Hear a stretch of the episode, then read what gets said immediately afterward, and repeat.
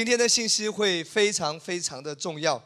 那今天的这个教导会极大的释放你的信心，无论你正面对怎么样的挑战或者仇敌的攻击，甚至如果你正在面对疾病的煎熬，这个教导、这个启示会立稳你的脚跟，使你能够全然的安息下来，然后你会不断的看到好事在你生命中发生，主耶稣会使你大大的得胜，阿妹。所以今天的这个教导，我再说一次，是很重要的，是这段时间上帝把它放在我的里面，所以我今天是非常有感动，跟大家来分享这个信息。这个会大大的兼顾你。如果你对这个教导的启示越来越明白，越来越多的关于这个教导有这个启示的话，你的信心释放的程度会不一样，而且你接下来的安息程度会不一样。所以这个教导真的求主给我们更多的启示，让我们来明白，阿门吗？因为神的话语一解开就发出亮光，就能使愚人通达。当光一照进来的时候，黑暗自然就退去了。你不需要每天斥责黑暗，只要让光照进来。当真理被越多的显明的时候，信心就会被建立起来。阿门吗？当我们越多的看到。越多的明白基督十字架的完工的时候，我们的信心就自然增长。信心不是说我要有信心，我要有信心，信心是来自于基督的话语。阿门。当基督的话语，当基督十字架的完工更多的显明的时候，你的信心就是自然运行和释放的。阿门。所以你知道吗？我举一个例子好不好？拿一张，帮我拿一张呃椅子在台上。我我用示范一下，OK。好，OK。你知道吗？这里有一张椅子。如果你想坐的话，你就很自然的反应就会坐下来。哎，可是我坐下来之前，为什么我不担心这张椅子会会会坏掉，或者说我就坐在地上，或者我我摔一跤？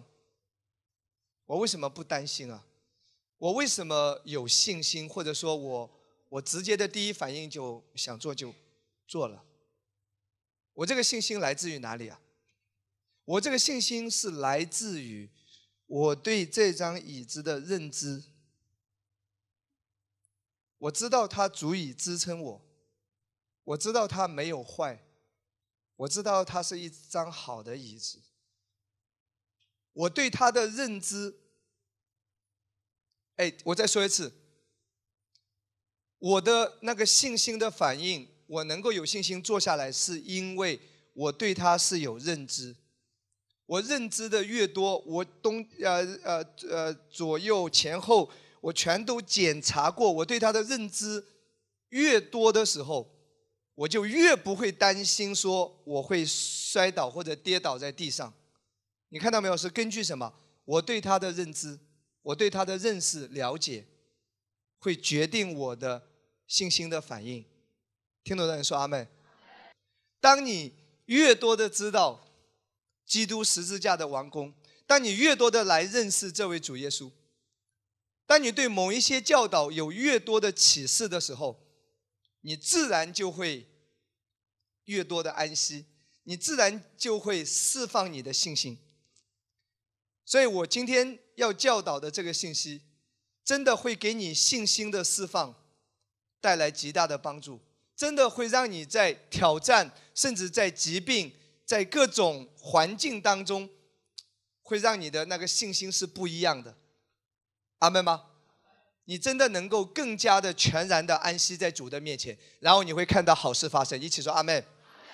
那有人说牧师，你今天要教导什么？所以长话短说，今天。我要跟大家教导的信息是关于盟约。再说一次，盟约。我曾经在过去我有提到过一点这一部分的信息，但今天我会更加详细的以及更加系统的跟大家来教导这个，就是关于盟约。在希伯来的文化当中，他们称这个为血约，他们非常熟悉。所以我们来看一节经文，好不好？诗篇八十九篇三十四节，这是神说的一句话语。神怎么说呢？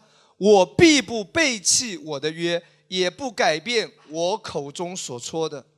神不会背约，神不会失信，神不会撒谎，神不会毁约。一起说阿门。所以一旦立了约，神一定会执行。所以换一句话说，你你知道那个盟约是什么？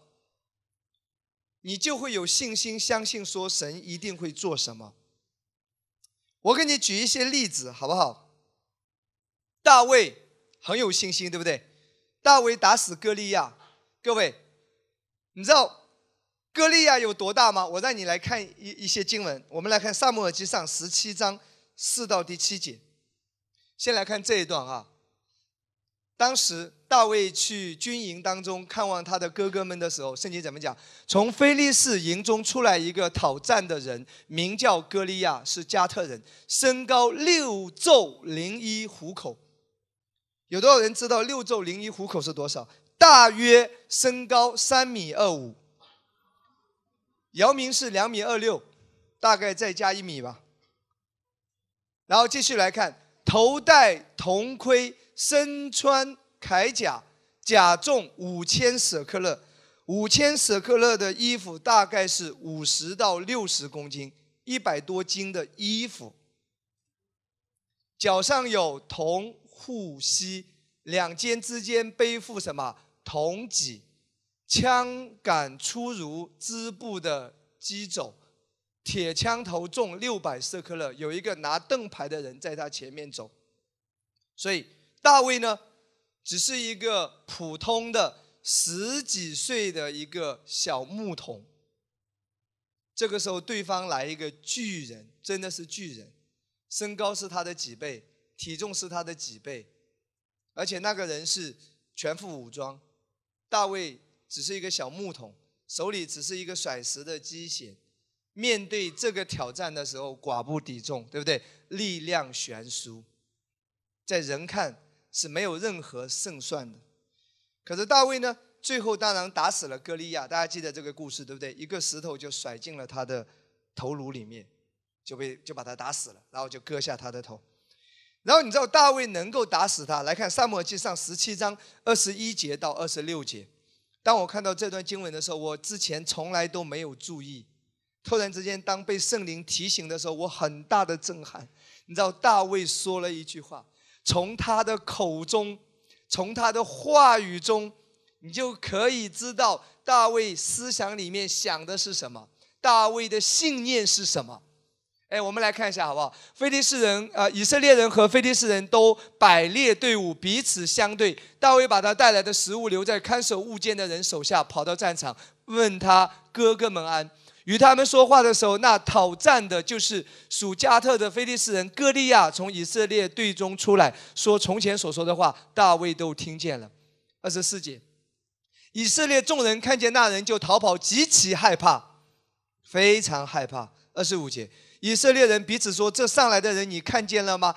他上来是要向以色列人骂阵，若有能杀他的，王必赏赐他大彩，将自己的女儿给他为妻。这个中国古代好像都是这样，电视都这么演的，对不对？英雄嘛，对不对？回来的时候就公主赏赐给他了，并在以色列人中免他富家纳粮当差。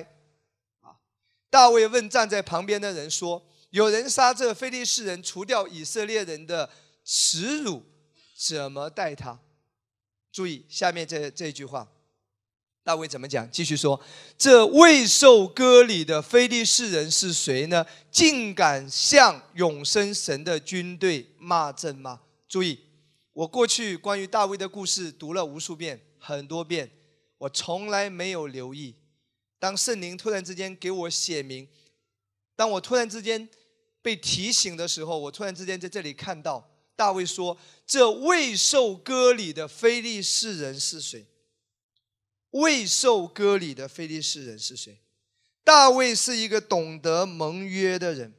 大卫说出盟约的言语。你知道，当时的割礼是以色列人的记号之一。所以从亚伯拉罕开始，你知道希伯来人是一出生第八天必须要受割礼，当时与神立约的人身上都有割礼这个记号。割礼是需要流血的，为什么第八天呢？医学上医生说，出生第八天的那个呃血小板做了手术之后，它是最容易愈合的，所以上帝都有精心的设计。那简单来说，以色列人身上都有割礼这个记号。当大卫说出这个话的时候，这表示大卫他意识到说我是与神立约的人。所以今天你我今天必须要有相同的意识，意思说我是受过割礼，我是与神有血约的人。这个歌利亚算谁？看到没有？他非常了解盟约的意思，他也知道他是谁，他也知道盟约意味着什么，所以这是他的自然反应，就脱口而出，就写明了他内心的信念。他信的是什么？他是一个有盟约的人。今天我会详细的跟你谈关于名呃关于盟约。当你对盟约的启示越来越深的时候。当你越来越认识和明白的时候，你的生命状态活出来会不一样。你面对挑战、面对问题、面对疾病，你的反应会不一样。哈利路亚！然后你会看到神的大能在你生命中会有更多的运行。阿妹，所以我们也要有这种意识形态啊！我是与神有盟约的人，这个疾病怎么可以攻击我的身体？这个疾病怎么可以攻击我的家家人？这个疾病怎么可以在神的儿女身上？你也应当有这样的态度来应对，这是大卫最后打死歌利亚的真正原因，阿妹吗？下面再让你来看一个地方的圣经，好不好？在路加福音十三章十六节，这里有一个驼背的女人，被驼了十八年，就是被魔鬼压制了十八年。你知道耶稣怎么说啊？况且这女人本是亚伯拉罕的后裔。被撒旦捆绑了这十八年，不当在安息日解开她的绑吗？注意哦，这个人最后得到了医治和释放，是因为什么？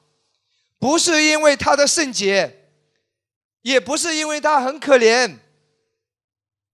各位，有人说啊，我很可怜，为什么上帝不医治我？上帝为什么不救我？记住。虽然上帝怜悯你，但上帝有时候不能够对你做什么，不是因着你可怜他来医治你，乃是因为你的正确信念，这就是信的正确很重要。所以这个女人不是因为她很可怜，耶稣医治她，当然她是很可怜，也不是因为她够圣洁，耶稣来医治她，也不是因为其他的什么原因条件，神的大能才在她身上运行，是因为。盟约，是因为盟约。他说：“这个是亚伯拉拉罕的后裔，怎么可以被撒旦再捆绑？”当耶稣说出这句话的时候，这个女人相信了，信念被调整了，然后神的大能就开始在她身上运行。各位，今天你要对盟约有启示。当你遇到环境挑战的时候，你的反应会不一样的。阿门吗？哈利路亚，赞美主。所以，呃，简单的跟大家来解释，在希伯来的文化当中，他们通常立约的仪式是怎么样立约呢？是怎么样建立盟约呢？他们会拿刀割破自己的手腕。两个人之间，比如说两个人要立约，会拿刀割破自己的手腕，会让血流出，然后呢，他们会把手腕靠在一起。然后血就凝固在了一起，这叫血约，或者说这叫立约。然后他们会彼此交换外袍，就是我的外袍脱下来交给对方，对方的外袍会交给我，这表示什么？地位的交换。如果我是一个乞丐，对方是一个王子，现在我们立约了，我们的我们的血凝固在一起，外袍交换了，意思说。我不再是乞丐，我是王子。假如他们拥有刀剑，他们也会彼此交换。这表示你的征战，你的敌人就是我的敌人，就是我的征战。那另外一个方面呢，也是一样，我的就是你的，你的就是我的。阿门。我再说一次，你要先有一个了解，好不好？先先有一个概念。一旦立了盟约之后，就是从今天开始，我的就是你的，你的就是我的。攻击你的就是攻击我，攻击我就是攻击你，这叫盟约。一般会手上流血，然后会交叉，血会融在一起，然后是交换衣服外袍，然后交换刀剑，代表着身份的交换。阿门吗？然后你的敌人就是我的敌人，我的敌人就是你的敌人。圣经简单来看，《萨摩记上》十八章三到第四节，大卫。与约拿丹立约，我们来看一下这一段好不好？约拿丹爱大卫如同爱自己的性命，就与他结盟，这两个人就立约了。约拿丹从身上脱下外袍给了大卫，又将战衣、刀弓、腰带都给了他，所以这叫什么？立约结盟。中国古代也有这样的，也也也比较盛行这样子，对不对？你看一些电视剧。中国古代叫什么？拜把子，或者叫结拜兄弟，通常都是离不开一样东西——血，对不对？刚才你你看到希伯来是比较流行，就是手腕出血，然后交叉在一起。在中国古代，我们也会看到类似，手用刀划破，血滴在哪里？酒里、碗里，对不对？然后三个人结拜。就会把血都留在那个碗里，然后分了，然后倒点酒一起喝，就是我中有你，你中有我，你的敌人就是我的敌人，我的敌人就是你的敌人，记得吗？电视剧《桃园三结义》，从今之后，对不对？有福共共享，有难同当，对不对？不求同年同月同日生，但求同年同月同日死。中国古代也有这种啊，其实这个也跟希伯来文化有关系。这是从人的层面让你了解一下，这叫什么？这叫立约，这叫盟约。阿门吗？所以希伯来人非常明白这一点，就是关于盟约的道理。所以大卫有这个意识的，他知道。所以他可以打死歌利亚，因为他是一个有约的人，他是有有有过立约，因为他有割礼的记号。可是我要我我我要跟你讲，啊，我我再举一些例子先好不好？其实你看，婚姻也是一个盟约，两个人结婚的时候就是怎么样，二人成为一体，所以呢，彼此就是你的就是我的，我的就是你的，对不对？财产是共同拥有的，对不对？孩子也是共同拥有的，对不对？这也是一种什么盟约的方式？那我要让大家知道一件事情：人跟人立约，好不好？OK 啊，也是有好的。可是有一个问题是什么？人跟人立约，有可能会毁约，对不对？世界上毁约的很多。兄弟反目成仇，对不对？两个合作伙伴最后打官司，曾经是合作伙伴，所以人跟人会有毁约，因为怎么样？因为人不完美，人不完全，人有软弱，所以会容易毁约。那人跟神直接立约呢？神不会撒谎，神不会违背他的约，可是人也是。容易毁约。其实你知道，律法之约，律法之下一千五百年，律法之下就是神跟人立约。哎，各位，上帝赐下十诫，赐下律法，上帝要与人立约。可是人实在太软弱和脆弱了，人是全然败坏的。律法刚赐下，十诫刚赐下，没有多久。十诫的第一诫、第二诫就是说不可拜假神，刚赐下十诫，没过多久就怎么样？金牛犊就开始出来了，对不对？所以人是堕落的人，人性人是败坏的，人是全然软弱的。如果上帝直接跟人立约呢？上帝那一方面没有问题，可是人的这一方面呢，会有问题。所以今天你知道吗？我们说新约，这本圣经是有旧约和新约。新约两个字，它的精髓是什么？哎，我再说一次，不是人跟人立约，也不是神直接跟人立约，神跟他的儿子耶稣基督立约，而耶稣基督呢，代表了你我的身份。耶稣基督是代替你我在十字架上流血，血约。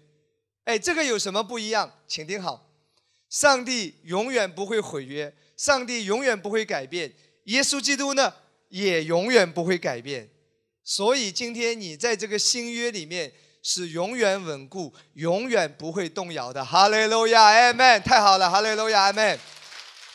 各位请听好，人跟人之间立约，连亲兄弟有一天都会反目成仇的，对不对？人是不可靠的，人跟神之间直接立约，律法之约，律法一次下。人没过多久就直接堕落了，一千五百年人是守不住律法的，所以上帝发明了救恩福音这个好消息。哎，现在不一样的新约是什么？上帝和耶稣基督立约，而耶稣基督是代表你我的身份，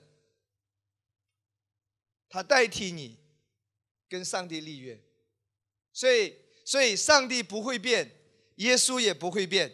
所以这个约永远有效，永远不改变。阿门。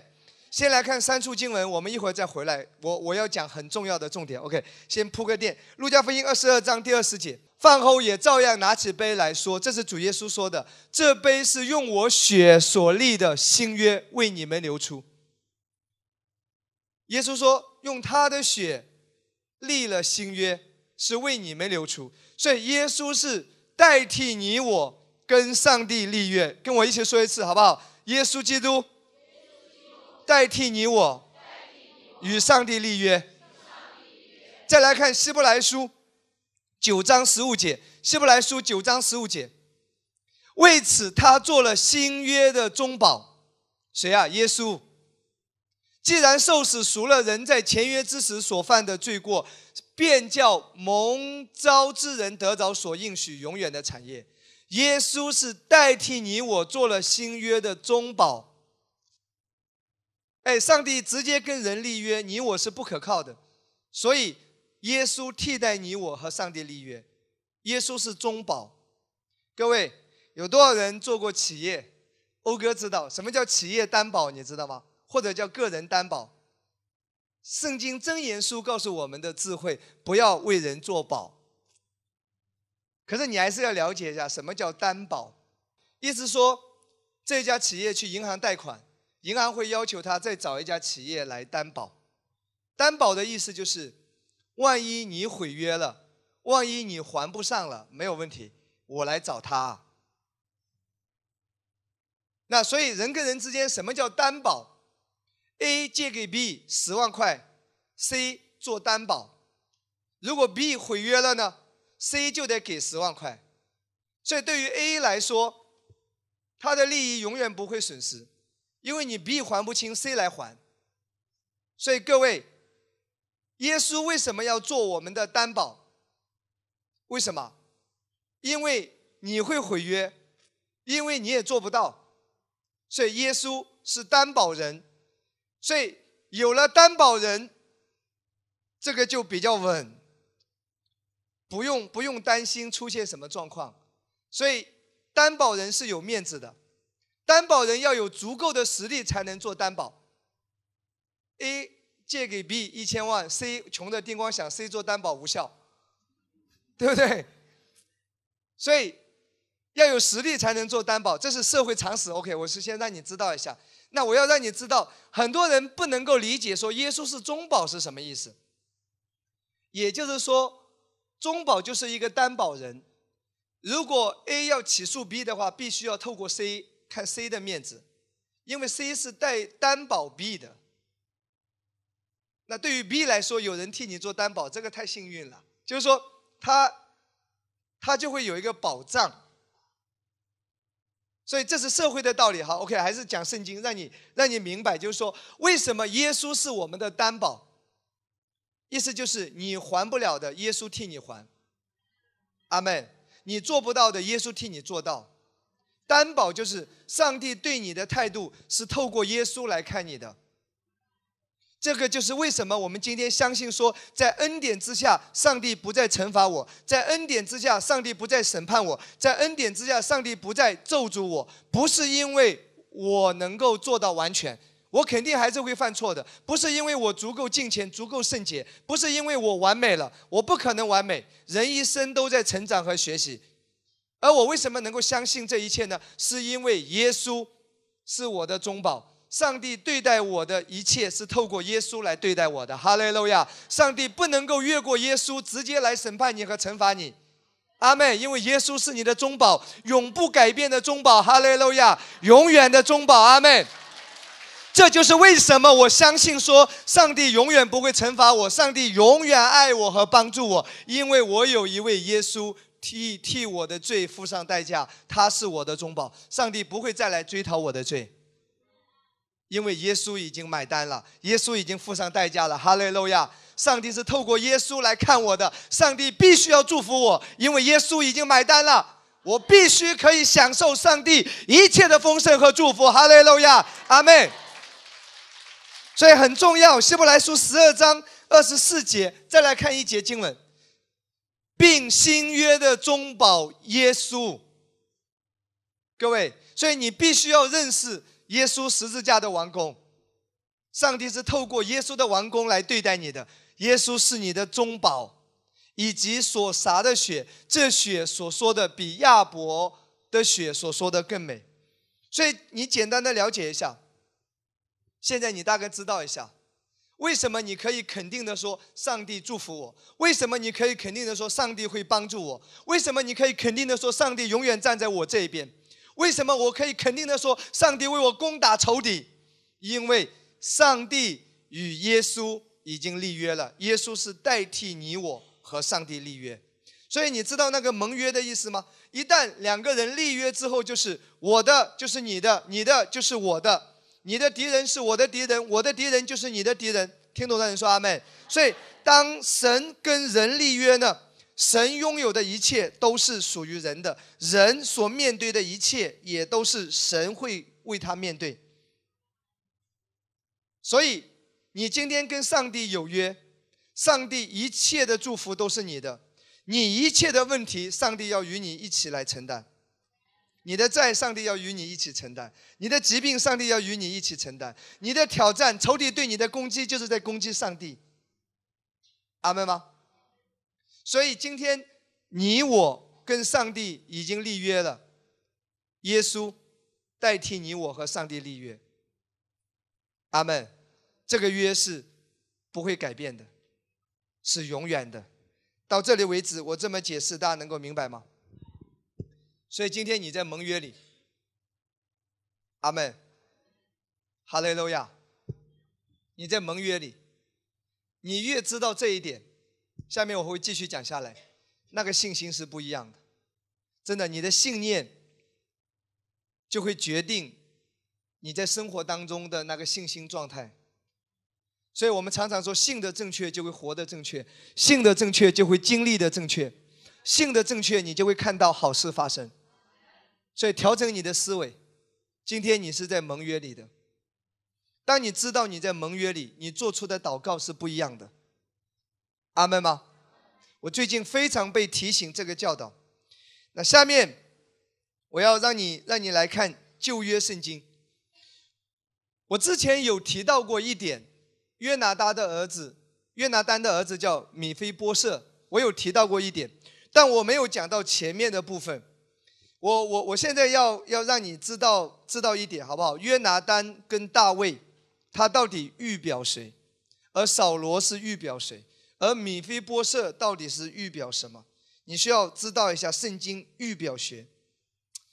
当我在讲圣经预表学之前，我是让大家知道一下，就是说一个很重要的解经原则。当你去读旧约圣经的时候，记住旧约圣经是有三个层面的意思。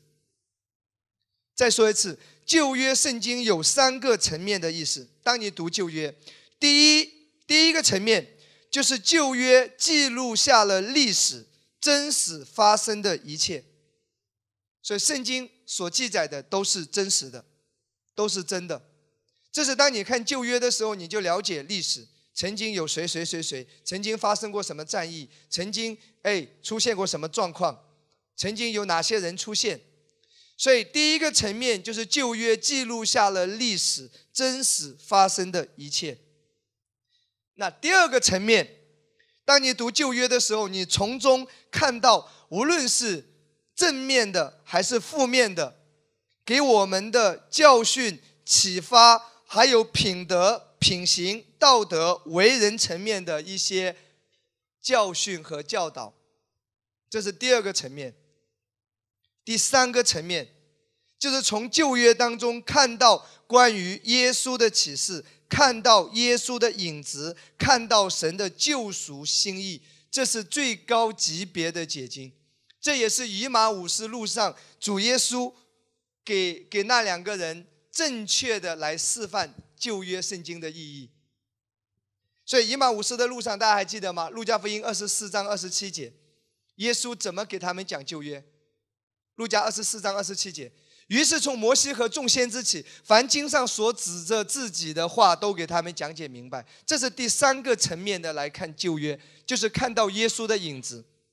看到关于耶稣的启示，看到神救赎的计划和心意，你从中得着喂养，得着启发，这是最高级别的解经。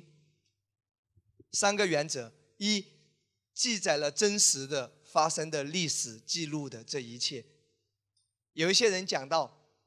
就是拿起圣经，嗯，曾经在主前多少年啊，然后有一场战役，这个王叫什么西西家，然后打败了谁，然后又发生了什么事情啊？还有那个过红海是怎么过的，当时是怎么样子的，他就给你讲一遍圣经的故事，这是一种讲道风格。第二种呢，稍微稍微那么个优秀一点。哎，你知道那个约瑟吧？啊，这个年轻人，你看在面对罪恶的时候，你看啊，撒手就跑。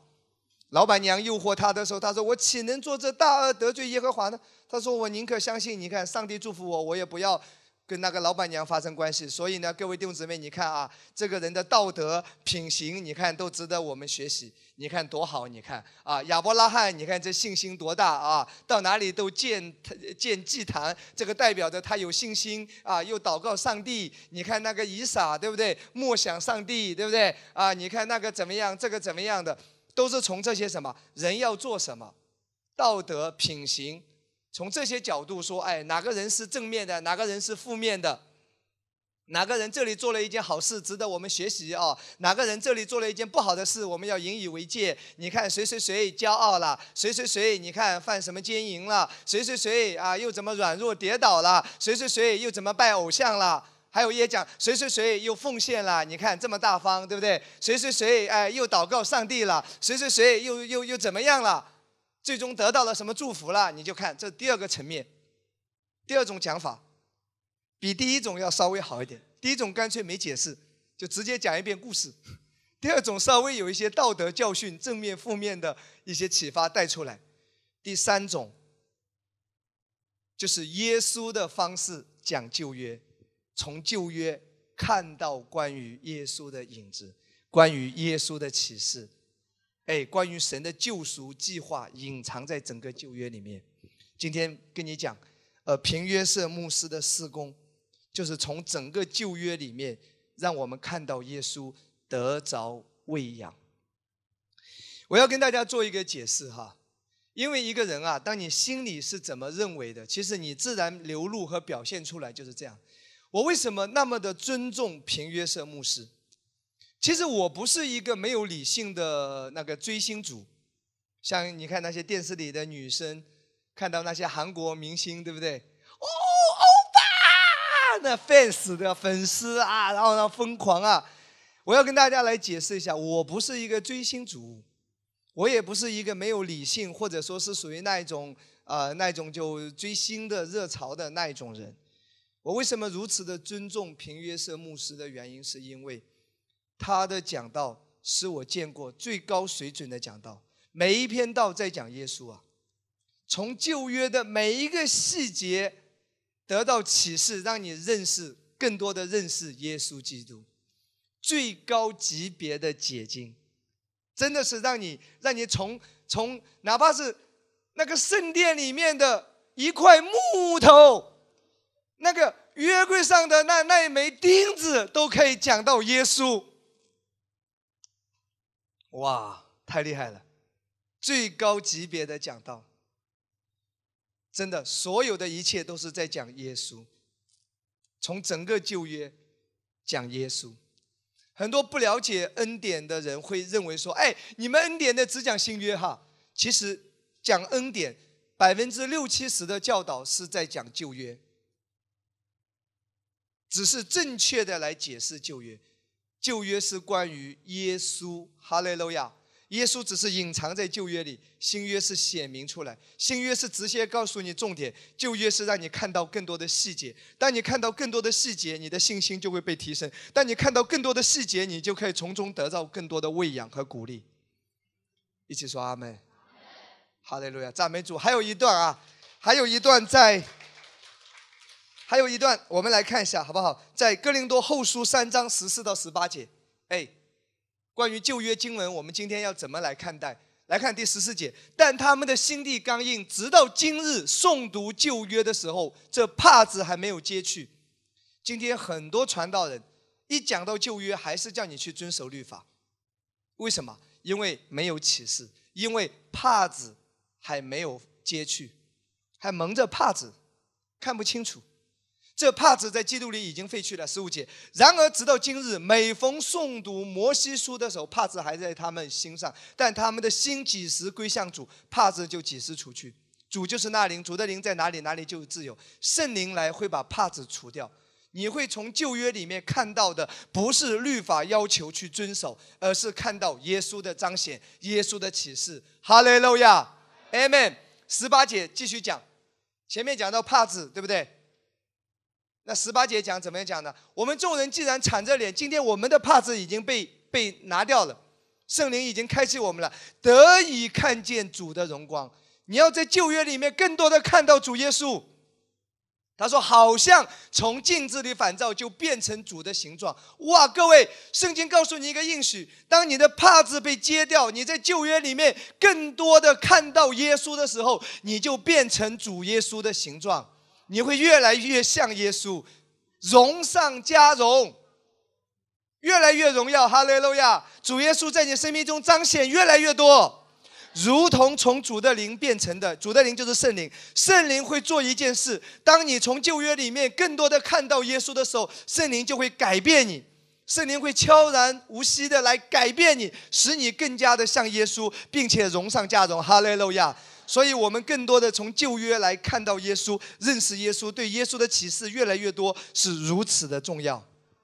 在这个基础上，下面我们来看一段旧约圣经，《萨母尔记上》十八章第一节到第四节。大卫对扫罗说完了话，约拿丹的心与大卫的心深相契合。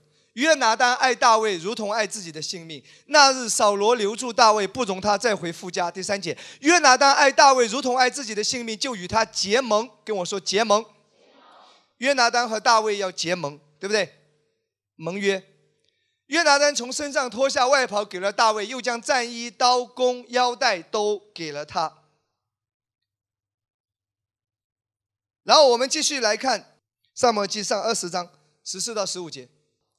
这是约拿丹说的话语，你要照耶和华的慈爱恩待我，不但我活着的时候免我死亡。这是约拿丹说的，就是我死后，约拿丹对大卫说的，就是我死后，耶和华从地上剪除你仇敌的时候，你也永不可向我家绝了恩惠。从这两句话里面，你可以感受到约拿丹直觉上好像知道自己要死了。才会留下这样的遗命。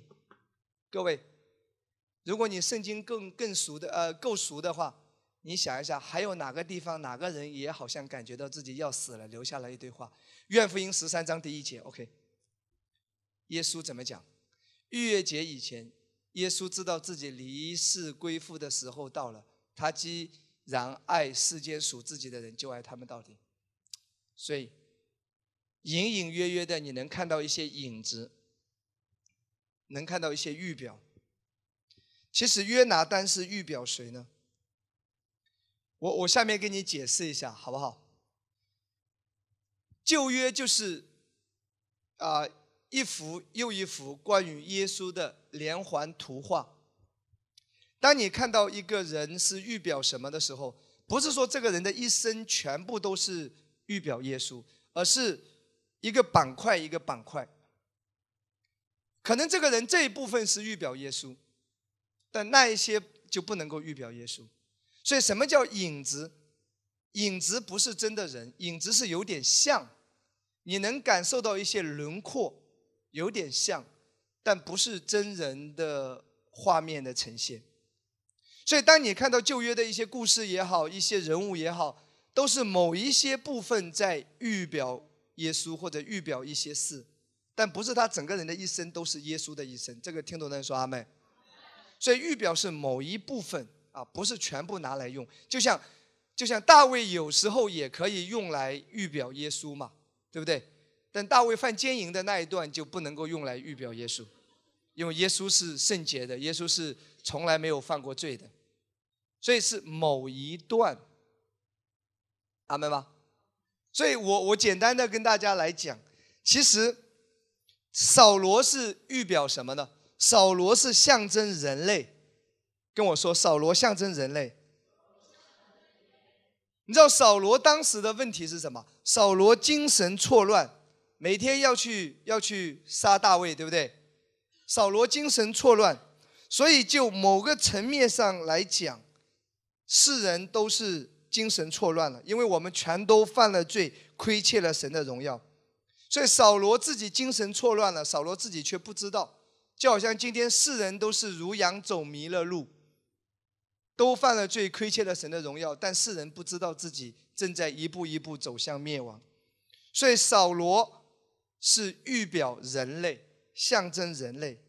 那约拿丹呢，是扫罗的儿子。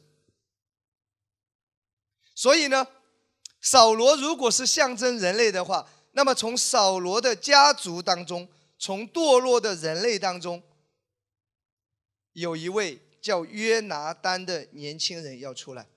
约拿丹的希伯来文的意思是什么呢？神的赏赐，神的赏赐。所以约拿丹这个地方就是象征耶稣。别忘记了，耶稣是降世为人，耶稣是从人类当中走出来的，但是他是全然的圣洁，没有罪，但他确实是从人类当中。出来的，听懂的人说阿妹。耶稣也是成为人的样子，成为最深的样子，但耶稣没有犯罪，耶稣无罪。所以到这里为止，我给大家铺一个垫，好不好？扫罗是象征人类，约拿丹呢，象征耶稣基督。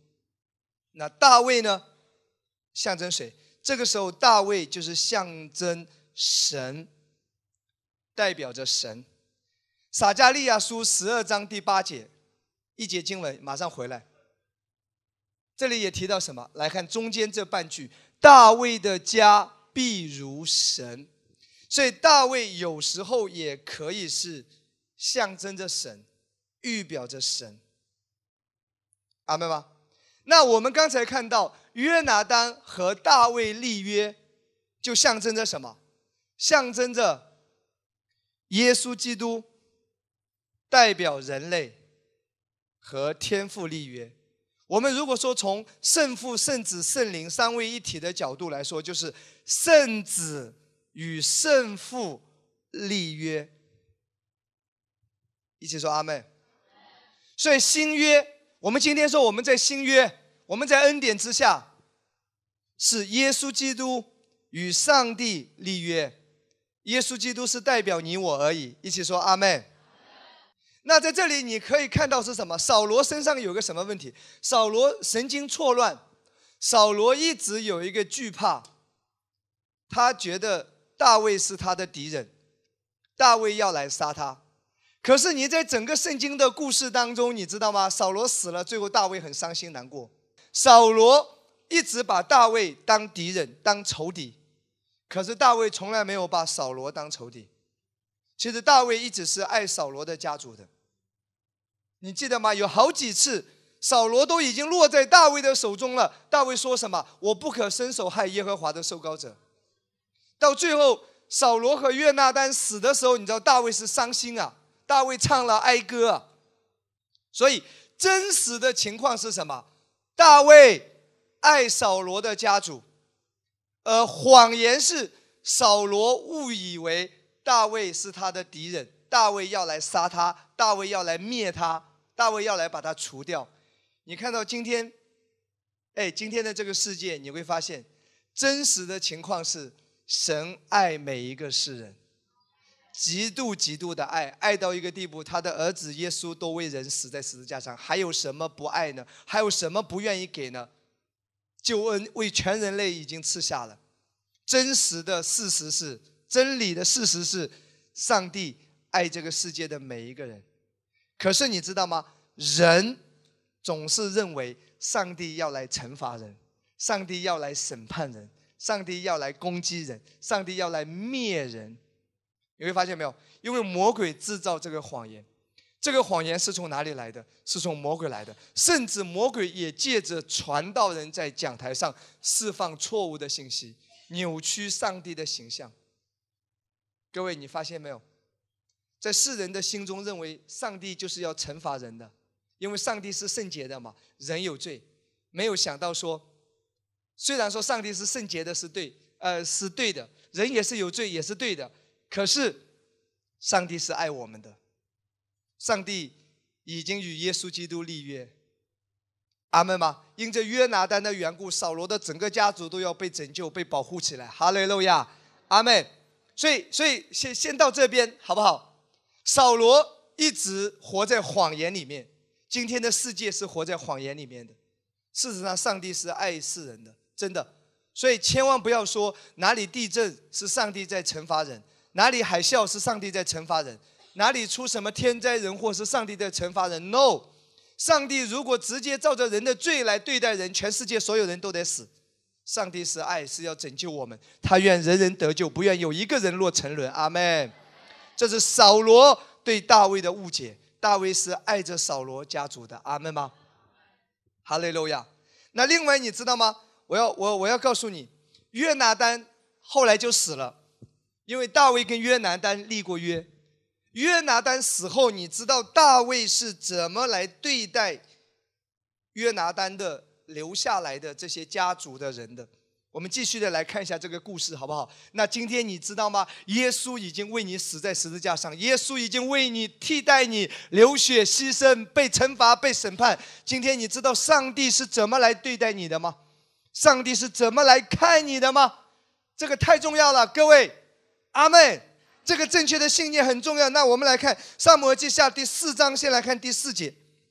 扫罗的儿子约拿丹有一个儿子，名叫米菲波设，是瘸腿的。为什么是瘸腿的呢？他这里做一个解释说，扫罗和约拿丹死亡的消息，从耶斯列传到的时候，他才五岁。他乳母抱着他逃跑，因为跑得太急，孩子掉在地上，腿就瘸了。哇！为什么？为什么那个、那个、那个保姆要抱着这个小小婴儿要逃跑，疯狂的逃跑？为什么？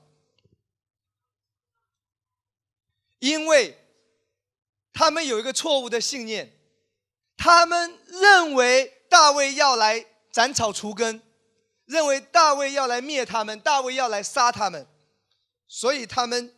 就疯狂的逃跑，看到没有？所以扫罗家族的人，他们信错的时候，麻烦就临到了，只因为他们对大卫有错误的看法。全是接受了错误的信息和传言。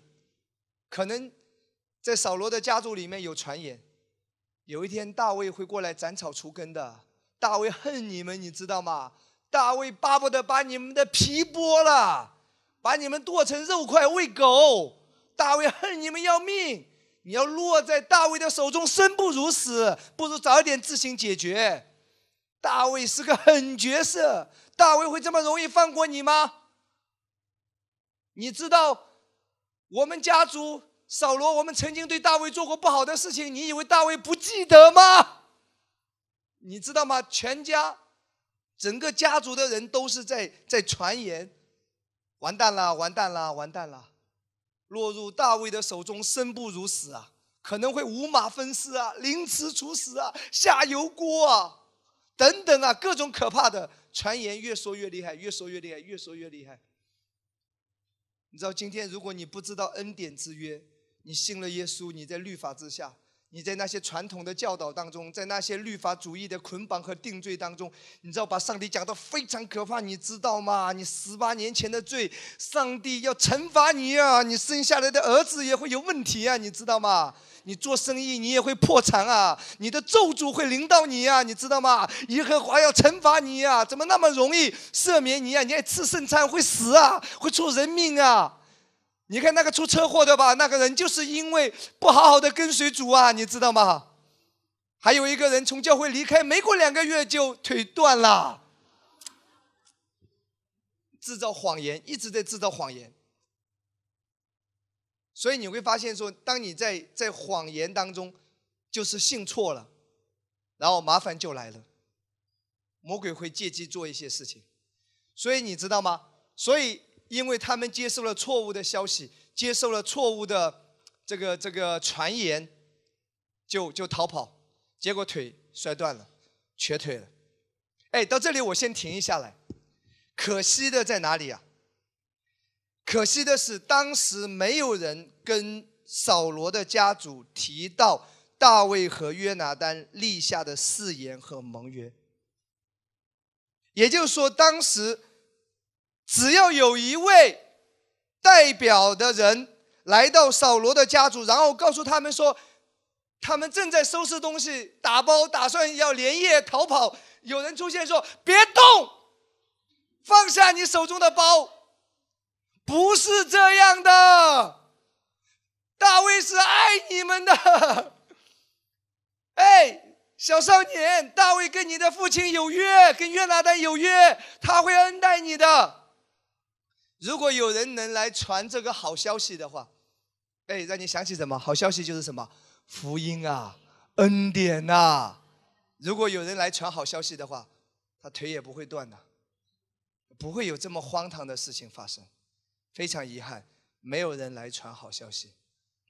感谢主，兴起这一间教会，兴起新生命恩典教会，传真正的好消息。传神与人和好的消息，传罪得赦免的福音，传上帝永远爱我们的福音。哈利路亚，阿门吗？不要再传定罪的东西，不要再传那个那个去辖制、去恐吓、去去去惩罚人的那一种上帝错误的形象。神是永远帮助我们的，阿门。因为耶稣已经赐下了，好不好？那下面我们很快的来看一下《撒母耳记下》第九章。第一节到十三节，你知道吗？这个时候大卫已经坐上王位了，已经有一段时间了。大卫只要他一有空，大卫举起茶杯喝茶的时候，或者举起酒杯喝酒的时候，大卫都会看到手上的那个刀痕。一看到这个疤痕，他就想起。我的好兄弟约拿丹呐，你可以想象一下好不好？大卫一个人在喝着梦酒，喝着喝着喝着，一一一看到这个刀痕，大卫就想起曾经他的挚友约拿丹，对不对？曾经立下的山盟海誓，哇！曾经我的好兄弟啊，曾经救过我的命啊，在我当年颠沛流离的时候。他是我的知音啊，他就一想起来了，对不对？然后会唱一首歌，喝了酒嘛就唱首歌。朋友啊，朋友，你是否想起我？就开始来了嘛，对不对？对不对？他就各种想象一下好吗？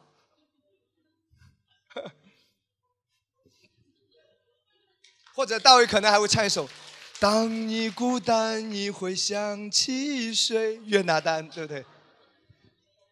所以大卫突然之间灵机一动，说：“那我的好兄弟约拿丹已经英年早逝了。”大卫觉得说：“啊，人生很遗憾，如果约拿丹能够留到现在，我也给他封一个宰相。”啊，曾经我们有过，我们结拜过，我们有过盟约的。哎，你知道记得约拿丹死之前对大卫说的话怎么讲？再来看一次好不好？这个很重要，各位，今天这位大卫，这位上帝怎么来对待你？记住，耶稣死的时候，约拿丹死的时候说了什么？来看刚才的这一段经文。OK，你要照耶和华的慈爱恩待我，不但我活着的时候免我死亡，就是我死后，耶和华从地上剪除你仇敌的时候，你也永不可向我家绝了恩惠。意思说。你不可以向我的家绝了恩惠。今天我们都是因为耶稣的救赎，我们都是属于耶稣的。上帝永远不会向你断绝恩惠。你说我犯罪了呢，也不会向你断绝恩惠。明白吗？有人说我不完美呢，也跟你没关系，跟盟约有关系。等一下你会看米菲波设，其实是个瘸子。很丑陋，可是每天跟大卫一起吃饭。大卫是王，何等尊贵！其实我们每个人都是瘸腿的，各位，我们每个人生命中都有问题，你知道吗？你千万不要去指责别人，站在一个道道德的制高点。只是很多事情没发生在你身上，发生在你身上，你的表现反应更差，你会失败的更更严重，明白吗？其实我们每个人的内心都是邪恶的，都是丑陋的，都是软弱的。各位，我在讲台上的这一刻是被恩高的，但我不想把我内心的惧怕、软弱跟你分享。哎，没有问题，我今天仍然可以服侍神，我今天仍然领受他的恩典，是因为盟约，不是因为我。各位，真的，你今天在恩典之下，你你看待一些东西是不一样的。各位，你的信心的立基点是不一样的。真的，我我们下面继续来看，这是约拿丹说的一句话。他说：“你永不可向我家绝了恩惠。”这也是今天主耶稣当他在十字架上说成了的时候，上帝永远不能够向你绝了恩惠。你永远是被恩宠的，除非有一点，你信的错误，你不相信，你错误的信念导致上帝的恩宠无法运行。他是永不止息的向你施恩，明白吗？哈利路亚！来看，继续来看，好不好？来看《上母记下》九章第一节到十三节。大卫问说：“扫罗家还有剩下的人没有？我要因约拿丹的缘故向他施恩，因谁的缘故啊？约拿丹的缘故。今天上帝是要因耶稣的王宫来恩待你，来祝福你。各位，当你认识到这一点的时候，你的信心是不一样的。”几乎你说我很软弱，仍然有恩宠；你几乎说我很失败，上帝仍然与你同在；几乎你说我很糟糕，神仍然为你征战。这个会让你什么？会领你悔改，会让你更加的感恩，你想要来感谢他的，会让你更加的靠靠近神。阿妹，扫罗家有一个仆人名叫喜巴，有人叫他来见大卫。大呃王问他说：“你是喜巴吗？”回答说：“仆人是。”王说：“扫罗家还有人没有？”我要照神的慈爱恩待他。喜巴对王说：“还有一个约拿丹的一个儿子是瘸腿的，是瘸腿的。”王说：“他在哪里？”喜巴对王说：“他在罗底罗底巴亚米利的儿子马杰家家里。罗底巴亚米利，罗底巴的意思是什么？没有没有供应，没有青草。”哎，没有供应，没有神的话语，没有没有青草，所以在一个沙漠当中，你逃离了神，你就在沙漠当中。定罪会让你逃离神，所以永远不要感到定罪。今天坦然无惧的来到他的面前，把你的软弱告诉他。哪怕今天你在错误当中，也把你的错误告诉神。神啊，你说我不愿意，神你总是可以帮助我，救我脱离一切不好，救我脱离一切软弱，救我脱离一切的网罗。神的力量就会进入到你的里面。一旦你感到自责、感到内疚，你就会离开神。魔鬼哈哈，你下一步会更失败，你会一直失败。所以他他逃到罗底巴，逃到沙漠里面，没有供应，没有神的话语，没有青草。所以那个生活状况肯定是很不好。第五节，于是大卫大卫王打发人去，从罗底巴亚米利的儿子马杰家里招了他来。扫罗的孙子约拿丹的儿子米菲波设来见大卫，伏地叩拜。大卫说：“米菲波设，米菲米菲波设说，仆人在此。”大卫说：“你不要惧怕，你看，上帝对你说的一句话永远是不要惧怕。我必你父亲再讲一次，你看。”两次啦，一会儿你还会再看第三次，第二次继续说：“我必因你父亲约拿丹的缘故施恩于你，将你祖父扫罗的一切田地都归还你，你也可以常与我同席吃饭。因谁的缘故？约拿丹的缘故。注意啊，不要再专注自己，不要老说我够不够顺服，我做的够不够多，我够不够圣洁。”因约拿丹的缘故，不是你的顺服，是耶稣的顺服。不要看自己，看耶稣。各位在环境当中，不要看自己，看自己，你对自己没有信心。我没有资格获取神的帮助，因为我表现不好。今天记住，在环境、在挑战、在难处当中，要看耶稣。阿妹，因约拿丹的缘故，你祖父扫罗的一切田地都要归还。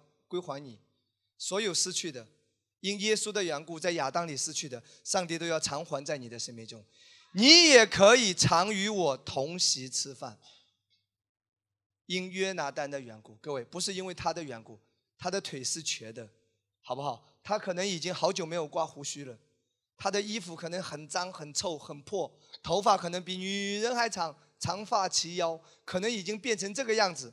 可是大卫没有嫌弃他，说：“你也可以常与我同席吃饭。”米菲波设又叩拜说：“仆人算什么？不过如死狗一般，竟蒙王这样眷顾。”米菲波设的观念还是什么？我是死狗，我是不配的。但是对你是不配的，但不重要，因为你父亲约拿丹因着耶稣。王招了扫罗的仆人洗巴来对他说：“我已将属扫罗和他一切的家产都赐给你主人的儿子，你和你的众子仆人要为你主人的儿子米菲波设耕种田地，把所产的拿来供他使用，好不好？太好了，对不对？被祝福，被供应，他却要常与我同席吃饭。”洗巴有十五个儿子，二十个仆人。洗巴对王说：“凡我主我王吩咐仆人的，仆人都必遵行。”王又说：“米菲波设必与我同席吃饭，如王的儿子一样。”哇！各位别忘了，他是一个瘸腿的。继续来看下来，十二节，米菲波设有一个小儿子，名叫米迦。凡住在喜巴家里的人都做了米菲波设的仆人。十三节，于是米菲波设住在耶路撒冷，常与王同席吃饭。他两腿都是瘸的。再提一次，为什么圣经一直在重复？哎，有有有两个一直在重复，一个是因约拿单的缘故一直在重复，第二个事情在重复是什么？腿是瘸的，腿是瘸的，腿是瘸的，两腿还是瘸的，这代表着什么？他是软弱的，这代表着什么？换句话说，不是只有完美的人才能够来到主的面前，不是只有已经完美的人才能够吃到神的祝福。不是已经完美的人才能够得到医治，不是已经完全圣洁的人才能够得着神的帮助，不是已经完全足够圣洁、足够敬虔的人才可以来敬拜神。各位，不是完美的人，神才会为他征战。瘸腿的，还是可以每一天与王同席吃饭。所以。不要为你的软弱感到羞耻，不要为你的失败感到羞耻，带着你的本样、原样，来到这位王的面前，领受，领受哈利路亚，来敬拜他，与他同喜。阿门。这是福音的好消息，这个会改变你的生命的。哈利路亚。最后，我要给大家三处经文，我作为今天的一个结束。这三处经文非常重要。现在你知道盟约吗？其实，在旧约之下，他们也是有割礼的，他们也是知道盟约。今天呢，你更应该知道，你是在新约基督的血约当中。结束之前，我们会一起领圣餐。圣餐就是什么意思啊？提醒你，耶稣。为你流血所立的约，我会给你三处经文，好不好？第一处经文，出埃及记十四章十三到十四节，摩西对百姓说：“不要惧怕，只管站住，看耶和华今天向你们所要施行的救恩，因为你们今天所看见的埃及人，必永远不再看见。耶和华必为你们征战，你们只管静默，不要作声。”这是第一段经文。神说。耶和华必为你们征战，你们只管静默，不要作声。今天你的信心要被释放，无论你面对怎么样的挑战，面对怎么样的疾病困难也好，让耶和华为你征战。你的敌人就是他的敌人，攻击你的就是攻击耶和华。你只要宣告，你心里相信，你口里承认说，我是有血约的，我在盟约里面。耶和华为我征战，哈利路亚，赞美主。第二处经文继续来看，《生命记》三章二十二节，你不要怕他们，因那为你征战的是耶和华你的神，因为你在盟约里面。今天你我在更完美的新约耶稣的血约当中，不要怕，不要怕，因那为你征战的是耶和华你的神。第三段经文，历代之下二十章十七节，这是对约沙法说的：“犹大和耶路撒冷人呐，这次你们不要征战，要什么？摆正站着，看耶和华为你们施行拯救，不要恐惧，也不要惊慌。明日当出去迎敌，因为耶和华与你同在。”抓住这三段经文，今天你在血约里，今天你在盟约里。这个盟约是永远有效的，因约拿单的缘故，上帝为你征战；因约拿单的缘故，你你你要领受一切的祝福；因约拿单的缘故，一切的田地都要归还了；因约拿单的缘故，你可以与王同席吃饭，与神面对面。记住，调整自己的思维，不要专注自己，因耶稣基督。因耶稣基督，让基督的作为在你生命中被高举起来，全然的因着耶稣基督，然后你会发现医治在你身上很容易运行的，好事你会看到好事发生了，哈利路亚，你会大大的得胜的，阿妹。再再看一处经文，来看路加福音二十二章十八节到二十节，我告诉你们，从今以后我不再喝这葡萄汁，因为因为耶稣要要要离开了。只等神的国到来。十九节，看啊，耶稣带领门徒领圣餐，又拿起饼来祝谢了，就掰开递给他们说：“这是我的身体，为你们舍的，你们也应当如此行，为的是纪念我。”二十节，饭后也照样拿起杯来说：“这杯是用我的血所立的新约，是为你们流出来。”你知道圣餐的意义是什么吗？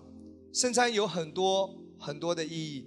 圣餐带给我们很多很多的祝福，其中圣餐就是在纪念耶稣，请跟我说纪念耶稣。纪念耶稣什么啊？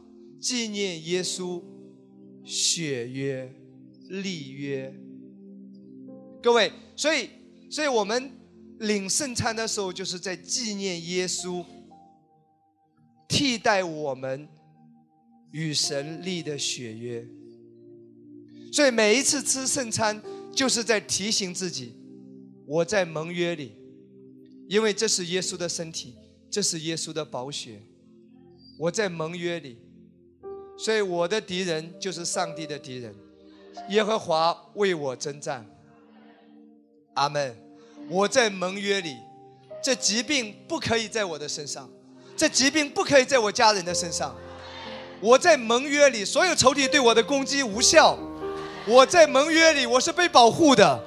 我在盟约里，他永不停止向我施恩惠。哈利路亚！我在盟约里，永远只有祝福，没有咒诅。这个盟约是提醒你纪念耶稣，就是提醒你，你我在盟约里。我们一起站起来好不好？我要带领大家一起来领受圣餐，为着你的家庭，为着你身体的健康，为着你生命的每一个层面，也为着我们的教会。各位，不管世界多么黑暗，越来越黑暗；不管世界多么的动荡不安，但是你在基督里。你有保障，赞美耶稣！举起手中的饼，为着你个人，为着你的家庭，也为着我们的教会。我们是有供应的，我们是被保护的，我们是有恩宠的。不是因为你我够好，是因为耶稣的缘故。阿门，这是不配得的恩典。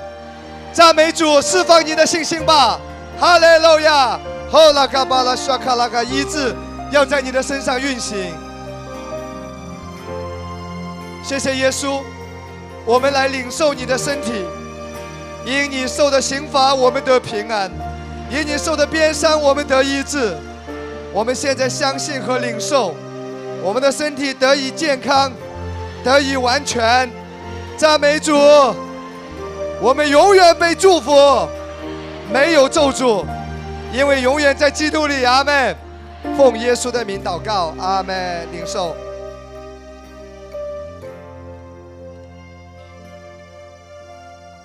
举起手中的杯，说：“主耶稣，这是你的宝血，为我立的新约。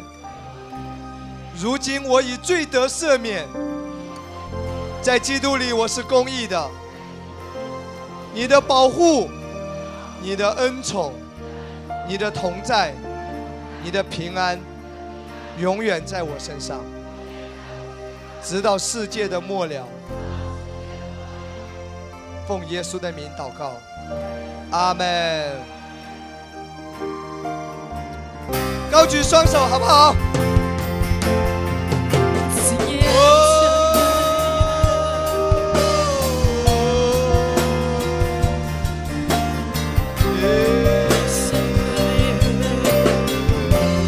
用你的灵来敬拜主，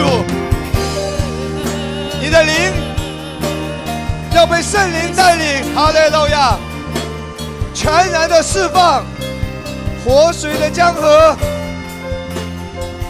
在你的腹中涌流，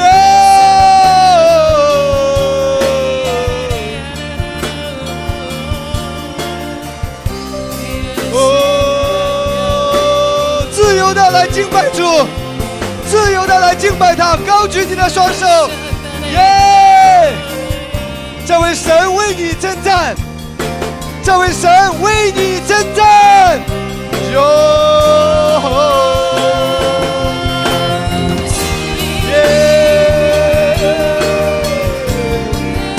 继续，继续，继续！哈利路亚，哈利路亚，继续，继续！赞美主，吼啦嘎巴巴巴巴巴巴巴巴巴巴巴巴，哦！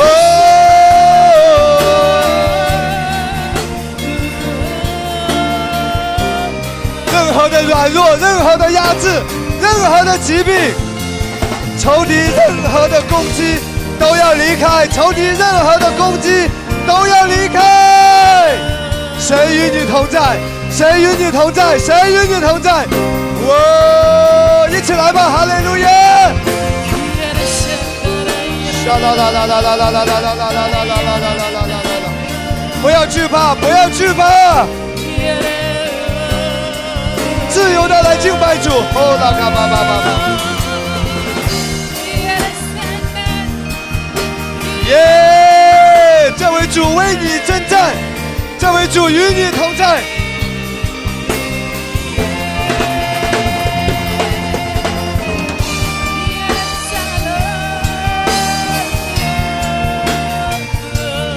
自由的来祷告，自由的来祷告，唰啦啦啦啦啦啦啦啦啦啦，为着你的家庭来祷告，为着你的生命中一切来祷告。喂。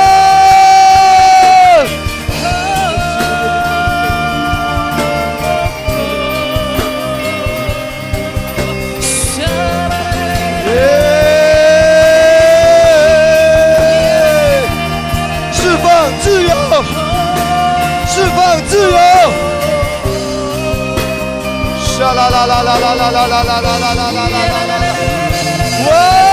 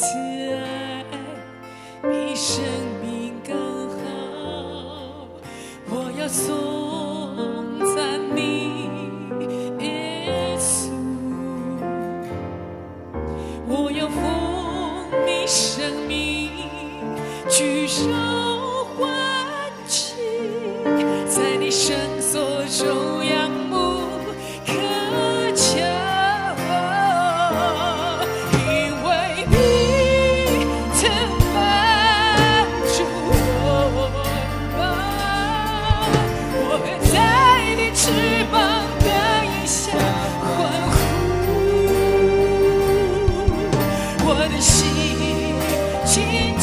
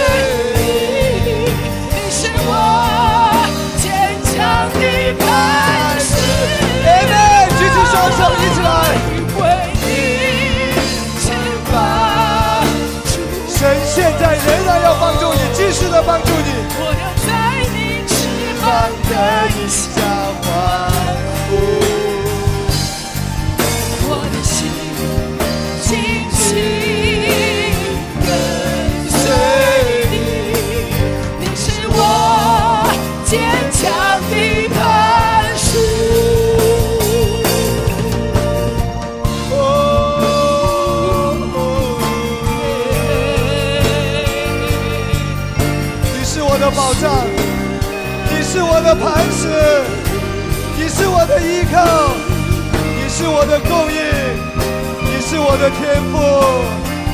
沙啦啦啦啦啦啦，哦，耶！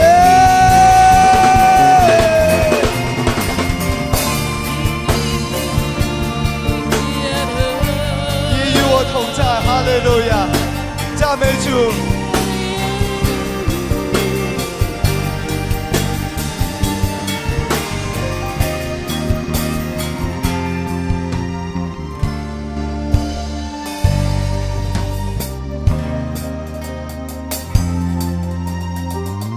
哈利路亚，赞美耶稣，荣耀归给主。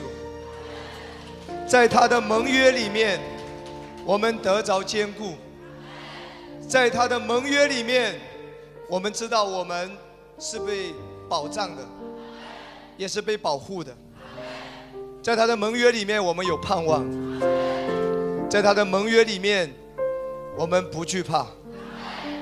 好不好？今天的信息来调整你的信念。今天你有血约，每当你领圣餐的时候，就提醒自己说：“这是血约，我在盟约里面。”上帝永远不会撒谎，耶稣基督也永远不会改变，所以我永远是被爱的，我永远是被祝福的，我永远是被恩宠的。攻击我的，上帝要为我征战。赞美主，上帝要为你的家庭征战，上帝要为你的健康来征战。我也宣告说，上帝要为我们的教会来征战。赞美主，掌声荣耀归给耶稣。谢谢主带领我们的聚会，祝福每一位，哈利路亚！